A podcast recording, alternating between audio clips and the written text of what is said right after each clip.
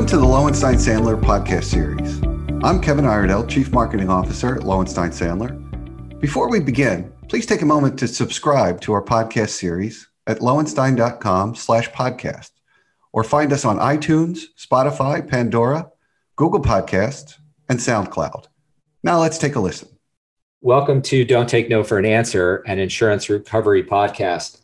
Today, we're doing part two of the fascinating discussion uh, between my guest host, Joe Saka, and the chair of Lowenstein's bankruptcy group, Jeff Cohen.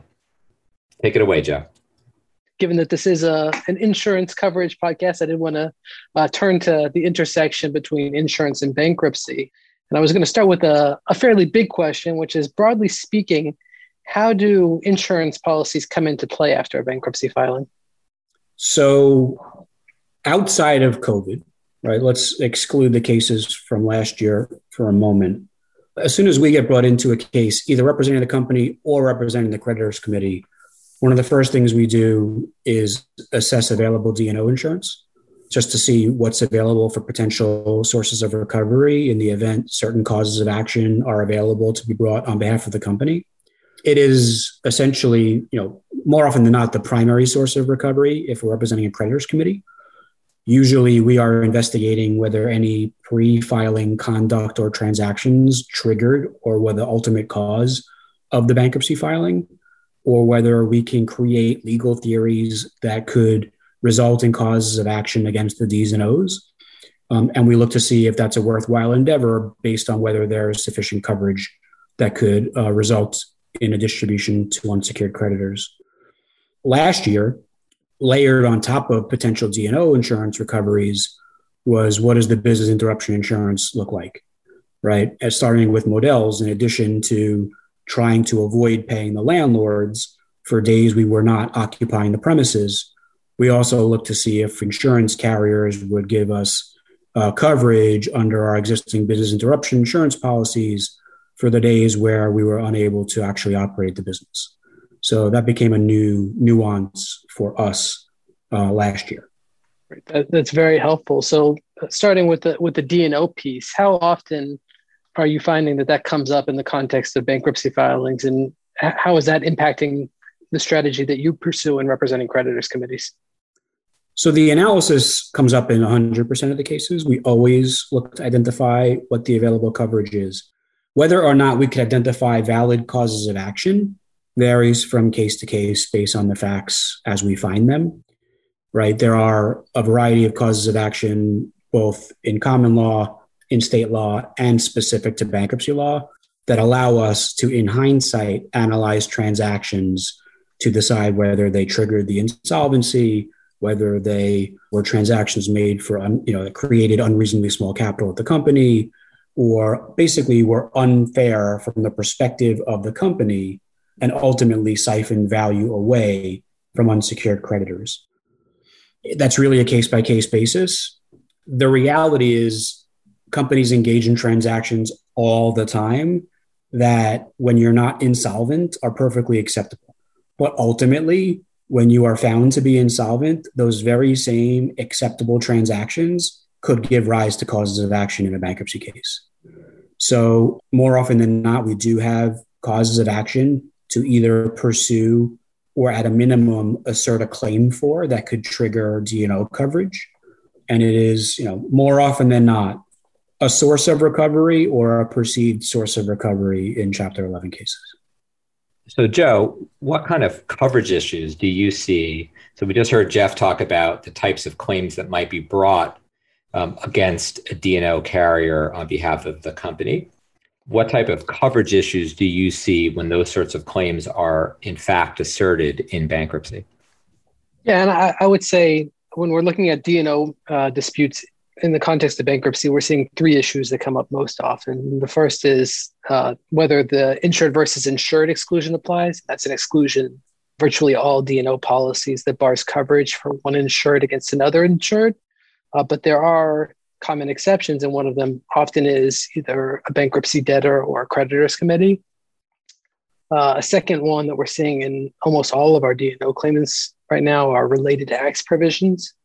And it's a question of whether a claim that's asserted uh, after a bankruptcy is related to a claim that was made prior to the bankruptcy or that, that was made uh, at some point uh, earlier in time. And the third is, and it kind of goes back to, to Jeff's point about conduct being being looked at from the perspective at the time uh, of uh, a bankruptcy filing, and that's whether there's a misrepresentation in the insurance policy application. So we often see insurers taking the position that there's no coverage because there there was a misstatement or false information provided in the insurance policy application. And beyond that, with COVID 19, we're starting to see a hardened insurance market where we're seeing insurance companies trying to add more restrictive terms to policies. But one of the things that I've seen firsthand working working with the bankruptcy group is that there is value that we can work in coordinating because there's ways that we can we can help uh, creditors committees plead claims to avoid some of these coverage issues. Um, so I would say that's that's uh, the main thing for the D&O piece. But in addition to that, one of the the really interesting trends that Jeff noted was all of the claims pertaining to COVID nineteen and the business interruption claims arising out of that. But once again, I'm really enjoying this having an actual guest host since I, I just have to tee it up and I have to set them up. You have to knock them down. So you just talked about some of the issues in the D&O claims. Uh, what type of, of coverage issues are we seeing in COVID related business interruption claims in the bankruptcies? Yeah, and Jeff kind of teed this up uh, in the context of uh, some of the retail bankruptcies that he's dealt with. But uh, typically, uh, under property insurance policies, it's covering not just damage to property, but also losses, uh, income losses resulting from interruption, business interruption after property damage. So to date, there have been close to 2,000 lawsuits involving these business interruption claims. Uh, some of those involve policies with virus exclusions. So one of the issues in those cases is whether those exclusions bar coverage. But for the claims where there's no virus exclusion, the main issue has been whether the presence of COVID 19 constitutes physical loss or damage uh, within the meaning of those policies. And kind of as Jeff emphasized, in a lot of instances they weren't even able to access their the the store space. So we really emphasize that while COVID nineteen and the virus is invisible, it's not different than a fire in that it makes property unsafe. So I mean, I don't know a lot of people that wanted to go sit in a crowded theater last year, let alone uh, you know go shop in a crowded retail store. So we're now at a point where we're seeing decisions out almost every single week some trends so far is that state courts have been better than federal courts, and policies where there's no virus exclusions are doing far better than policies with virus exclusions. But I think it's too early to say how these things are going to play out. We're going to start seeing uh, some appellate court decisions in the second half of this year. Um, and I think that's going to be very informative. But I think ultimately it may depend on which state's law applies as to how these claims come out. Um, hey, hey Joe, I, is it is it fair to say that carriers on almost a blanket basis are just denying these claims and basically telling insureds to go to court and see if you can convince a judge that your claim has legs. A hundred percent. Yeah. I mean, the, the only time that we're seeing any carriers pay claims is when there's express communicable disease coverage. And even then, we're seeing carriers make policyholders really jump through a lot of hoops in order to get paid on those claims. But uh, I'd be interested in hearing from Jeff's perspective how are these claims impacting the, the strategy behind uh, bankruptcy filings now.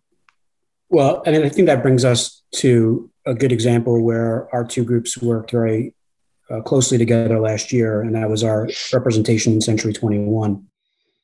Century 21 was really unlike other retailers last year, primarily because, and you can explain this better than I can, Joe, but primarily because their insurance policy was much more specific and in the eyes and minds of management of Century 21, specifically crafted to deal with situations like this. The flagship location of Century 21 was located across the street from the World Trade Center on 9 11. Um, as a result, they were unable to access that location for a very long period of time. When they were able to commence operating their business back then, the owners of Century 21 began paying very substantial premiums on an annual basis for very specialized coverage that would protect them in the occurrence of the absolutely unexpected. And it was believed in the eyes of management and in the eyes of counsel representing Century 21 in an insurance action brought against the insurance carriers. It was their belief that the insurance policies of Century 21 were so substantially different than those filed in almost all of the 2,000 cases across the country that this action had substantial value. We were hired as committee counsel. We immediately brought in uh, our insurance practice, primarily Joe, yourself, um, and Linda Bennett, to analyze from the creditor's perspective whether we agreed with the position of Century 21 that these causes of action and this policy was so much more advantageous from the perspective of the retailer that we could actually recover a substantial amount of money from the insurance carriers. So uh, that was uh, a learning experience for me and particularly eye opening. And I think a great example of the cross section of our two practice groups. Ultimately, it's another cross section, right, of not only our practice groups, but of the D&O insurance and the business interruption insurance that brought us to our ultimate conclusion. Because while our insurance group was investigating the nature of the policies and whether we thought they gave us a better chance of recovery, the bankruptcy side was investigating potential estate causes of action against directors and officers. And ultimately, we negotiated a global settlement which resolved both. Um, and I believe, if I remember correctly, the total settlement amount was $59 million, with the potential for some upside depending on a level of success in the business interruption insurance action. But that's a good example of our practice groups overlapping. And then ultimately, the D&O insurance issues and the business interruption insurance issues colliding to drive a rather substantial settlement for creditors. Yeah, that's a that's a great a great summary and a, a great result for the creditors committee in that case. And I think it's one of the uh, the few cases where we've seen where we where there's been a really uh, meaningful recovery for these COVID nineteen business interruption claims. And I'm going to turn back the spotlight on on Michael for a second. So Lowenstein is obviously fortunate to have this strong bankruptcy and insurance recovery expertise under one roof. Uh, what's been your experience as an example of the time you've worked together to drive client success? Yeah, so I would say, I mean, I've been doing insurance work now for probably 15 years, sort of full time. I started in the environmental space, dealing with those sorts of claims, and, and morphed over to insurance over the course of nearly 30 years. Linda and I have done a very good job over that period of time of marketing the value of insurance expertise to our bankruptcy group.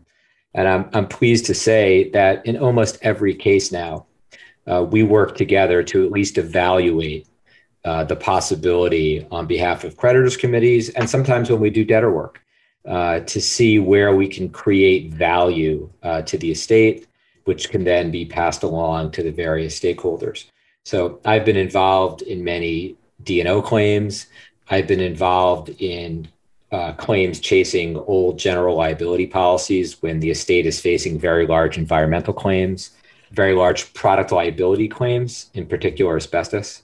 I had a case where we chased a $50 million fiduciary liability policy, which was pretty much the only asset available because the owner of the business had walked away with $100 million over 12 years, uh, basically leaving nothing behind and we were able to successfully negotiate a settlement in I forget the exact details, sort of north of 10 million, south of 50. I forget where that landed, but that was really the only source of of uh, finance, you know, or dollars uh, to go out to the various stakeholders.